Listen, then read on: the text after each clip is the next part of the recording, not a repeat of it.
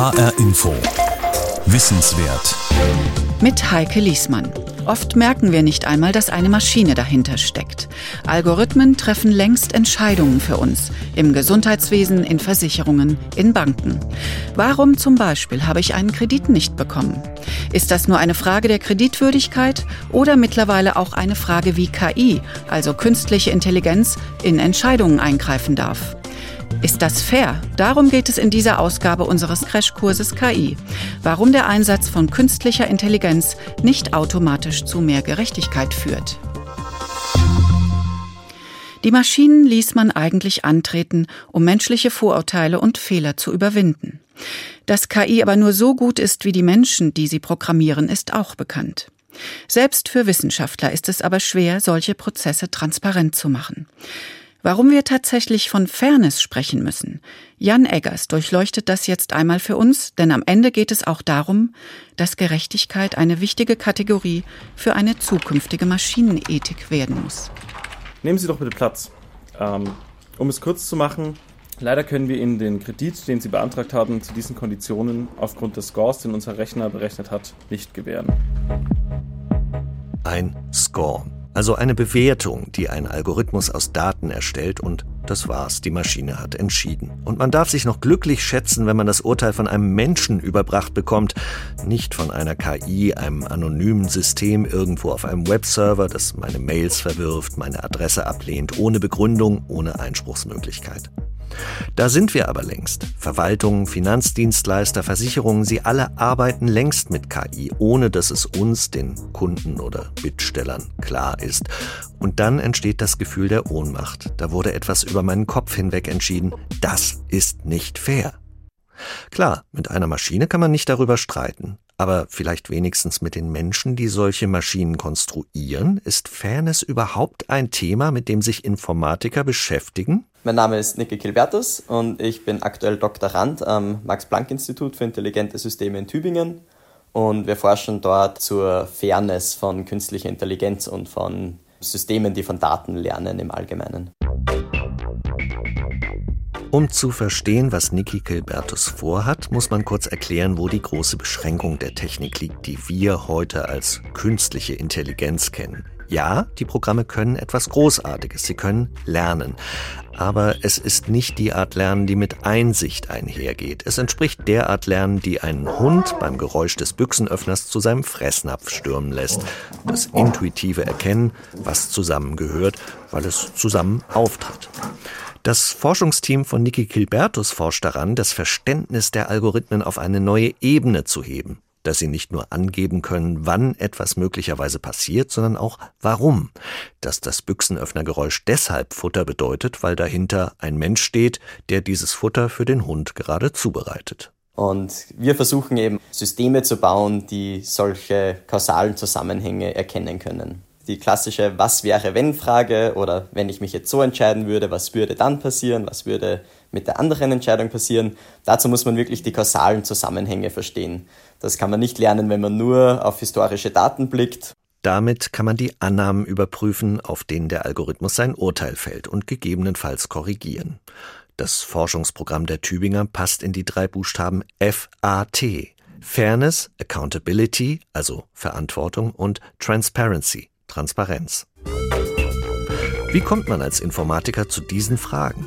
Niki Kilbertus ist ein Grenzgänger, so wie es den 28-Jährigen aus Oberösterreich ins beschauliche Tübingen verschlagen hat, hat er die Grenzen seines ursprünglichen Forschungsgebiets überschritten. Mein Hintergrund ist in Mathematik und Physik und ich war eigentlich immer daran interessiert, die, die Welt irgendwo zu verstehen und war deshalb auch sehr theoretisch immer auf dem Weg in, in Physik und Mathematik und habe dann erst für meine Promotion zu Machine Learning gewechselt und dort dann gemerkt, dass meine Forschungsthemen unmittelbare Relevanz für Menschen haben. Und das hat mich dann dazu gebracht, irgendwie innezuhalten und zu überlegen, was bedeutet denn das eigentlich, wenn diese Algorithmen auf einmal Entscheidungen auf solchen Maßstäben über einzelne Individuen treffen. Individuen, Menschen wie Brisha Borden. Die schwarze Amerikanerin aus Coral Springs in Florida begeht 2014 als 18-Jährige ein Verbrechen. Gemeinsam mit einer Bekannten nimmt sie das Fahrrad und den Roller eines Sechsjährigen an sich und rollert damit die Straße entlang. Als die Mutter des Kindes zeternd hinter den jungen Frauen herläuft, lassen sie die ohnehin viel zu kleinen Kinderfahrzeuge stehen und laufen weiter, aber es ist zu spät. Die von einem Nachbarn gerufene Polizei verhaftet Brischer. Sie verbringt drei Tage im Gefängnis und sie muss die Fragen eines Computersystems namens Kompass beantworten aufgrund eines Fragebogens, den diese Personen ausfüllen und der Schwere des Verbrechens und der, der Historie der Kriminellen, soll dann einen Risikowert ausspucken, wie wahrscheinlich diese Person denn rückfällig wird, also ein weiteres Verbrechen begeht. Und die Richter in verschiedenen Gebieten in den USA durften diesen Risikoscore von dem Algorithmus in ihrer Entscheidung verwenden und berücksichtigen. Das Kompass-System stellt der jungen Rollerdiebin Brisha Borden nun eine verheerende Prognose aus. Sie habe nicht nur ein mittleres bis hohes Risiko, gewalttätig zu werden, das Risiko eines Rückfalls sei bei ihr hoch. Sie wird vom Algorithmus in Risikoklasse 8 von 10 einsortiert. Wie der Kompass-Algorithmus das tut, das ist das Geschäftsgeheimnis der Herstellerfirma. Das gemeinnützige Journalistenbüro ProPublica will mehr wissen und untersucht 2017 den Fall von Brisha Borden sowie über 10.000 weitere Straffälle aus Florida. Vor allem schaut ProPublica darauf, ob denn die Prognose von Kompass richtig war. Im Fall von Brisha Borden war sie es nicht. Die junge Frau ist in den zwei Jahren danach nicht wieder mit dem Gesetz in Konflikt geraten.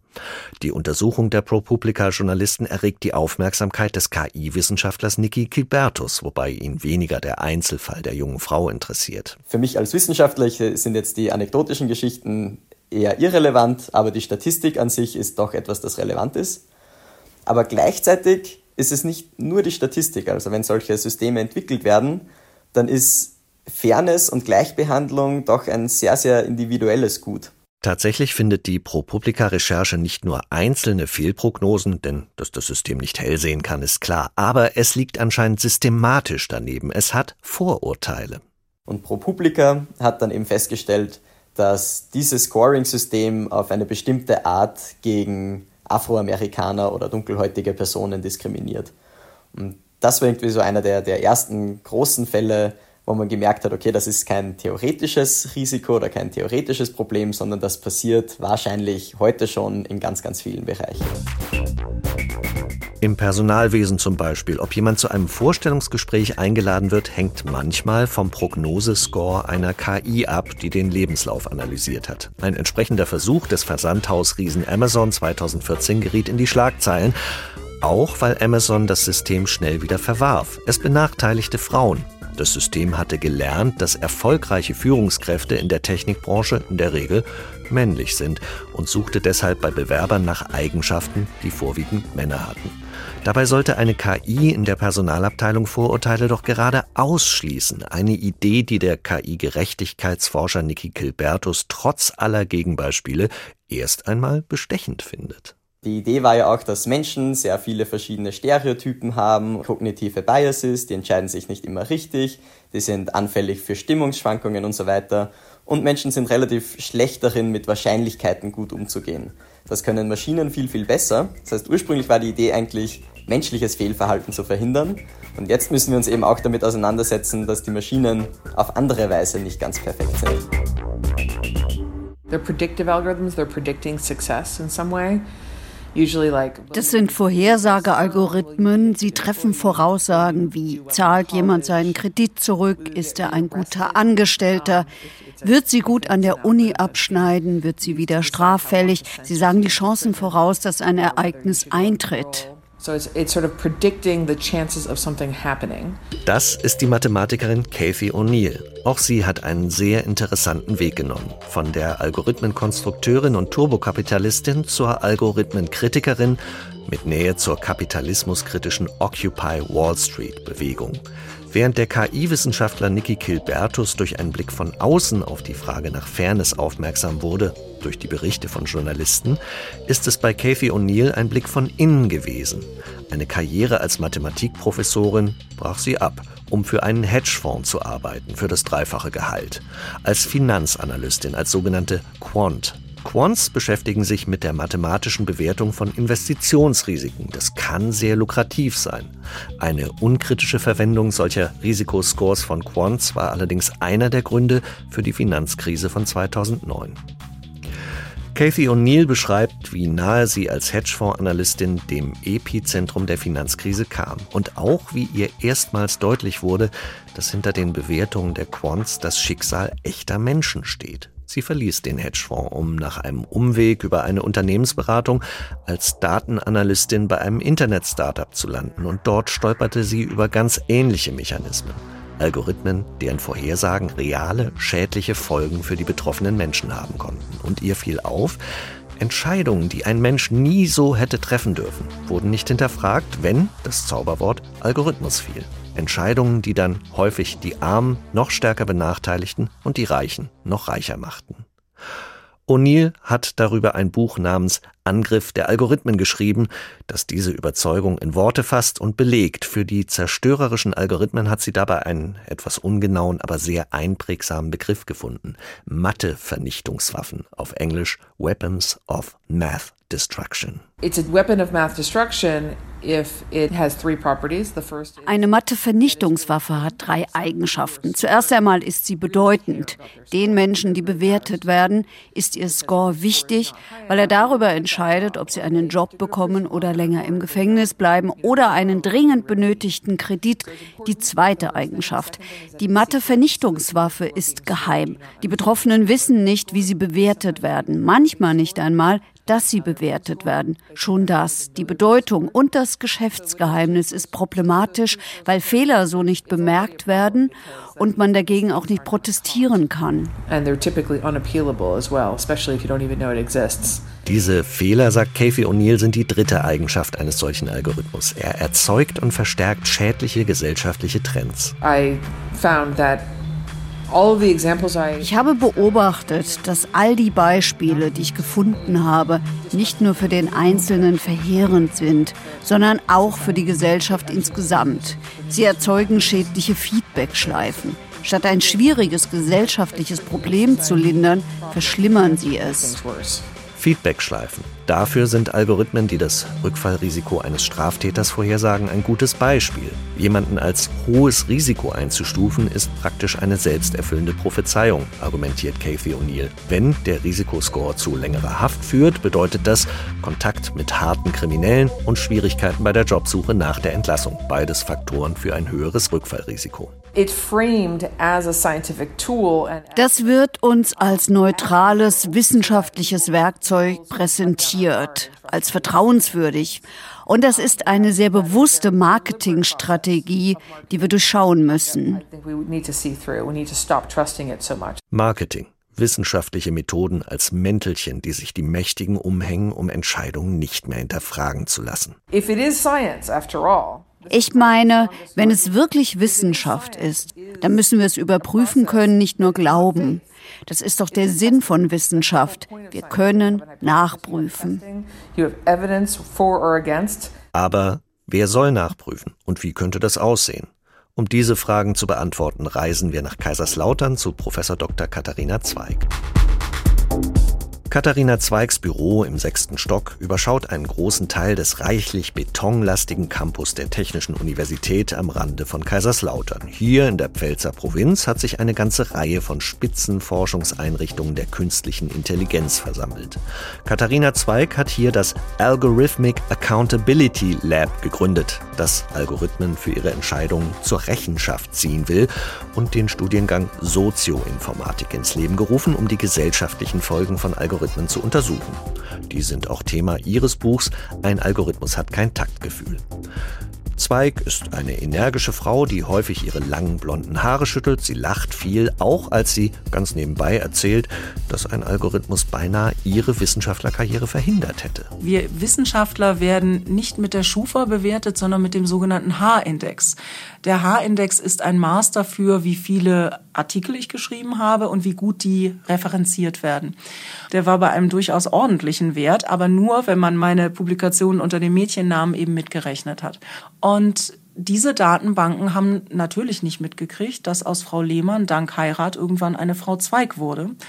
Und das ist schwierig gewesen für meine Karriere. Ich kann mich mindestens an ein Forschungsprojekt erinnern, wo ich plötzlich nicht mehr den Antrag mitschreiben durfte. Und ich nicht wusste warum. Und irgendwann habe ich mir ein Herz gefasst und habe äh, einen Kollegen gefragt und er hat gesagt, na ja, dein Haarindex ist bei sieben und das ist wirklich unterirdisch für dein Alter. Katharina Zweig hat es geschafft, den Fehler zu korrigieren mit geduldigen Briefen an die verschiedenen Anbieter von Datenbanken. In einigen ist der Irrtum bis heute nicht korrigiert, sagt sie. Dabei war hier noch nicht mal künstliche Intelligenz im Spiel. KI ist schließlich ein Verfahren, mit dem die Maschine selbst in den Daten nach Zusammenhängen suchen kann. Eigentlich sind das statistische Verfahren. Das heißt, heißt, man nimmt Daten aus der Vergangenheit, zum Beispiel die letzten 1000 Bewerberinnen und Bewerber, guckt sich an, was die so in ihren Lebensläufen geschrieben haben und macht das für den Computer verständlich. Und mit diesen statistischen Verfahren sucht der Algorithmus dann nach Mustern in diesen Daten, die eher häufig auftreten mit den Personen, die ich einstelle, als mit denen, die ich nicht einstelle. Naja, und wenn wir ganz viel Pech haben, und da war schon vorher ein Muster in den Daten, dass man bestimmte Personen nicht so gerne eingestellt hat, und das war eigentlich nicht fachlicher Natur, dann kann es eben sein, dass diese statistische Verfahren auch diese Muster aufpicken. Genau das war bei der Bewerberbewertung von Amazon passiert. Der Algorithmus lernte Führungskraft mit Eigenschaften zu assoziieren, die eher bei Männern auftauchen und nicht bei Frauen. Lernende Maschinen neigen dazu, die Vorurteile der Vergangenheit, die in den Daten stecken, fortzuschreiben. Deswegen ist oft ein Blick auf diese Trainingsdaten so wichtig und eine Analyse. Wie viel Ungleichbehandlung, wie viel Verzerrung, man spricht auch von Bias, steckt in diesen Daten schon drin. Eine Analyse, die oft mehr über uns Menschen verrät als über die Maschinen. Ich glaube, es wird auch schmerzhaft werden. Wir müssen uns alle ein bisschen mehr auf die Finger gucken lassen, wie gut eigentlich unsere menschlichen Entscheidungen sind, damit wir rauskriegen können, ob wir mit Maschinen oder Maschinen alleine noch bessere Entscheidungen treffen können. Der zweite Aspekt, auf den Katharina Zweig den Blick lenkt, ist die Frage, welche Signale der Algorithmus eigentlich auswertet und ob die wirklich messen, was wir messen wollen.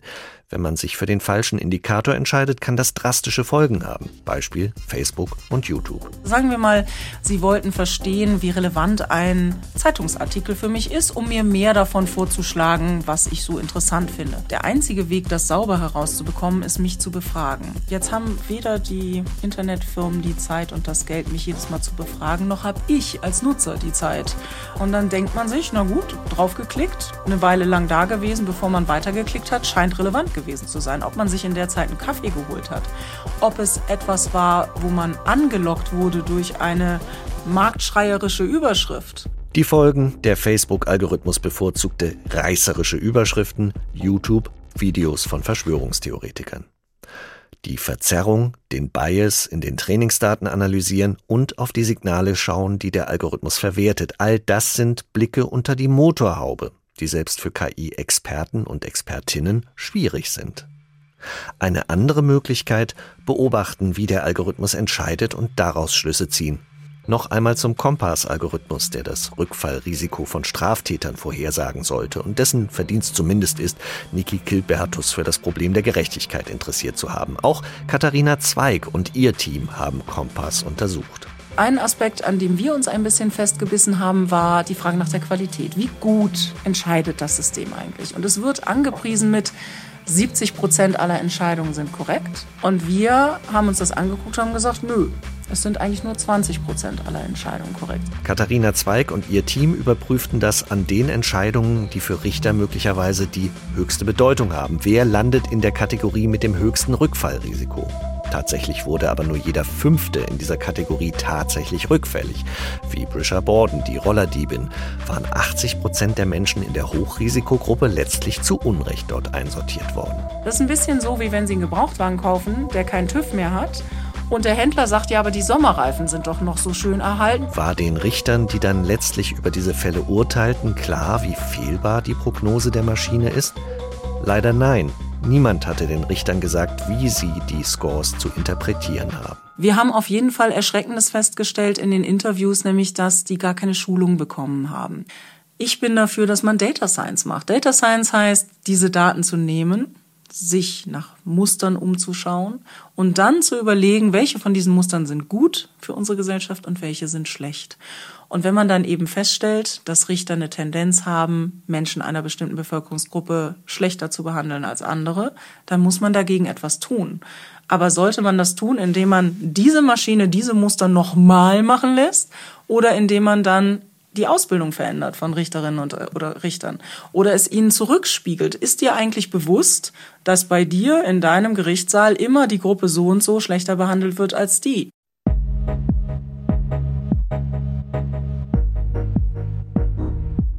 Fazit. Wie müssen wir die Fairness der KI regeln? Was tun wir nun, damit der Einsatz von Algorithmen wirklich zu gerechten Entscheidungen führt? Fünf Punkte habe ich von den Expertinnen mitgebracht.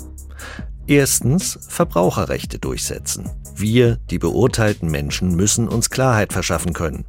Der ehemalige Amazon-Chefwissenschaftler Andreas Weigand hat sich dazu eine Art KI-Grundrechtekatalog für Bürgerinnen und Bürger ausgedacht, vom Recht, gespeicherte Daten einzusehen, über das Recht darauf, sie zu ergänzen und zu löschen, bis zum Recht, mit verschiedenen Daten und den Algorithmen herumzuspielen aber das wäre von Normalbürgern sicher zu viel verlangt, wenn selbst Katharina Zweig sagt. Also erstens würde ich mich jetzt auch, also selbst als Expertin überfordert fühlen, wenn ich das als Einzelperson für all die Algorithmen tun müsste. Zweitens haben wir ja für die meisten Belange auch Schutzorganisationen. Verbraucherschützer, Gewerkschafter, Landesmedienanstalten, vielleicht Behörden, das wären Stellen, die sich das nötige Fachwissen aufbauen könnten und im Einzelfall nachprüfen, ob beispielsweise die Trainingsdaten für einen Algorithmus einen Bias, eine Schieflage enthalten haben. Zweitens Qualitätskontrolle. Man muss gar nicht in die Algorithmen reinschauen, um zu beurteilen, was sie machen, gerade weil das bei lernenden KI-Algorithmen gar nicht mehr so einfach ist. Dass man aber nicht nachvollziehen könne, wie eine KI entscheidet, weil das ja gar kein Mensch so einprogrammiert hat, das hält die US-Datenexpertin Kathy O'Neill für eine faule Ausrede. Uh, das ist ein Mythos, den die Firmen kultivieren, um nicht verantwortlich sein zu müssen. Um zu testen, ob Arbeitgeber ausländische Bewerber diskriminieren, kann man einfach Musterbewerbungen mit unterschiedlichen Namen verschicken. So könnte man das auch mit Algorithmen machen. Wie entscheiden sie bei sorgfältig abgewandelten Daten? Und sind ihre Entscheidungen nicht nur gerecht, sondern besser als die von Menschen? Ein solcher Algorithmen-TÜV könnte für alle Algorithmen verbindlich werden, die das Potenzial zur Mathevernichtungswaffe haben. Drittens. Menschen im Umgang mit KI auf das Kleingedruckte hinweisen. Das heißt, auf Fehlerraten und eingeschränkte Aussagekraft und darauf, dass es keine magischen Entscheidungen sind, die da irgendwie entstehen, sondern Berechnungen eines technischen Systems, die auch auf falschen Annahmen beruhen können, wie bei Menschen aber auch darauf, dass die Algorithmen große Vorteile haben. Ein Bauchgefühl lässt sich nicht messen, die Leistung eines Algorithmus schon. Viertens ethische Standards. Die Fachleute, die beurteilen können, ob ein Algorithmus gut funktioniert und fair ist, die gibt es doch schon, erinnert Kathy O'Neill. Es sind eben die Menschen, die die Algorithmen entwerfen und trainieren. Wahr ist doch, die Industrie hat diese Wissenschaftler. Die werden nur nicht dafür bezahlt, zu prüfen. Die werden bezahlt, um den Algorithmus möglichst profitabel zu machen. Ich sage, das sind kluge Wissenschaftler. Lasst sie innerhalb von Regeln arbeiten. Fünftens auf klügere Algorithmen hoffen und die Vorteile maschinellen Lernens mit denen menschlicher Intelligenz verbinden. Und bei all dem nicht aus dem Blick verlieren, dass KI-Algorithmen eine Bereicherung sind, wie nicht nur der KI-Forscher Niki Kilbertus findet. Ich denke, man muss das immer in dem Hintergrund oder vor dem Hintergrund sehen, dass auch Menschen viele desaströse Entscheidungen über andere treffen. Und es gibt absolut Aspekte der menschlichen Entscheidungsfähigkeit, in denen Algorithmen besser dastehen und in denen sie uns auch helfen können.